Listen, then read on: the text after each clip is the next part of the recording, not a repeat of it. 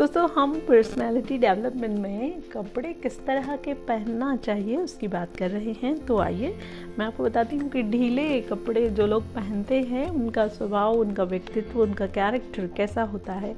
दोस्तों, जो लोग ढीले कपड़े पहनते हैं ना, वे स्वभाव में शांत और कोमल होते हैं। दूसरों का अपने अनुभवों से मार्गदर्शन करना उन्हें बड़ा अच्छा लगता है। ऐसे लोग स्वयं को परिस्थिति के अनुसार आसानी से ढाल लेते हैं। वे दूसरों को भी अपनी तरह सरल स्वभाव वाला समझ लेते हैं और कई बार दोस्तों धोखा भी खा जाते हैं। वे स्वभाव से बड़े मिलनसार और अंतर्मुखी होते हैं।